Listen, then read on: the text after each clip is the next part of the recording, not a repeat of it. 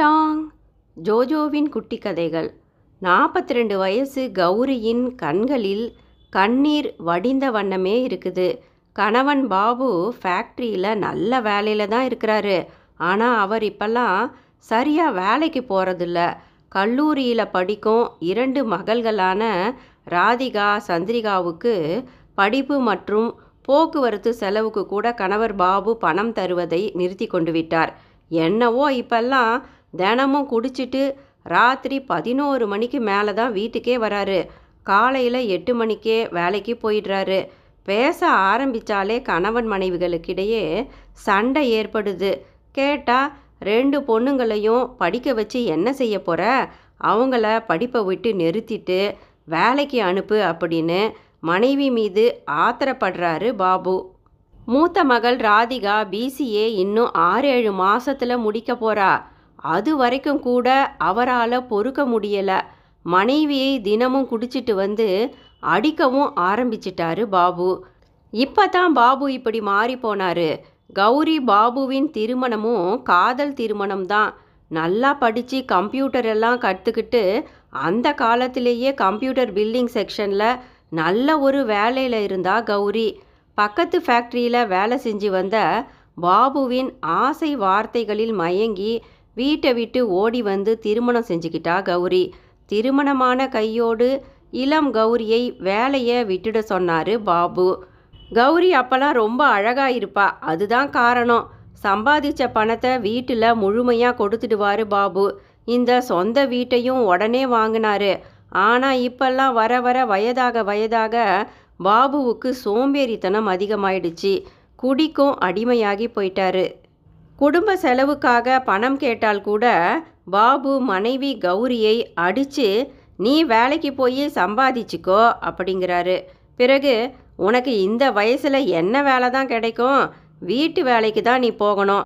பாத்திரம் தேய்ச்சி தான் நீயும் உன் பொண்ணுங்களும் வாழணும் அப்படின்னு தொடர்ந்து கிண்டல் அடித்து அவமானப்படுத்திக்கிட்டே இருக்காரு. கணவரின் பேச்சை கேட்டு நல்ல வேலையை சின்ன வயசிலேயே உதறியதோடு படித்த கம்ப்யூட்டர் படிப்பையும் மறந்துட்ட தன்னுடைய முட்டாள்தனத்தை எண்ணி இப்பெல்லாம் வருந்திக்கிட்டு இருக்கா கௌரி. மகள்களின் உதவியுடன் கௌரி இப்போ வேலைக்கு போக முடிவெடுத்துட்டா கடைசியாக ஆனால் எங்கே வேலைக்கு போய்கிட்டு இருக்கா அப்படிங்கிறத கௌரி இன்னமுமே வீட்டில் சொல்லவே இல்லை. இந்த எட்டு மாதங்களாக கௌரி வேலைக்கு போய் வந்துக்கிட்டு இருக்கா.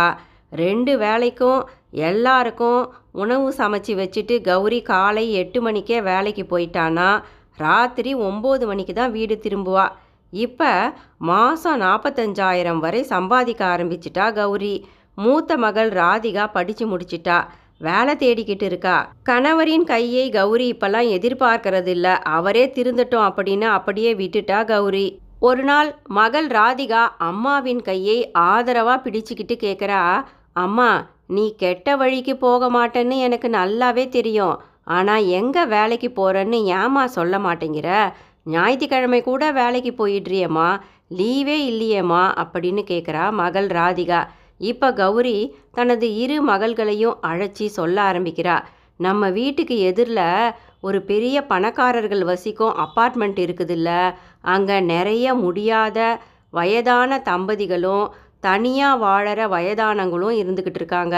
அந்த அப்பார்ட்மெண்ட்டில் மூணு வீட்டில் சமைச்சு வீடு சுத்தம் செஞ்சு துணிகளை வாஷிங் மிஷினில் போட்டு இப்படி எல்லா வேலையும் செஞ்சு கொடுத்துட்டு வரேன் நான் தினமும். நல்ல வசதியானவங்க.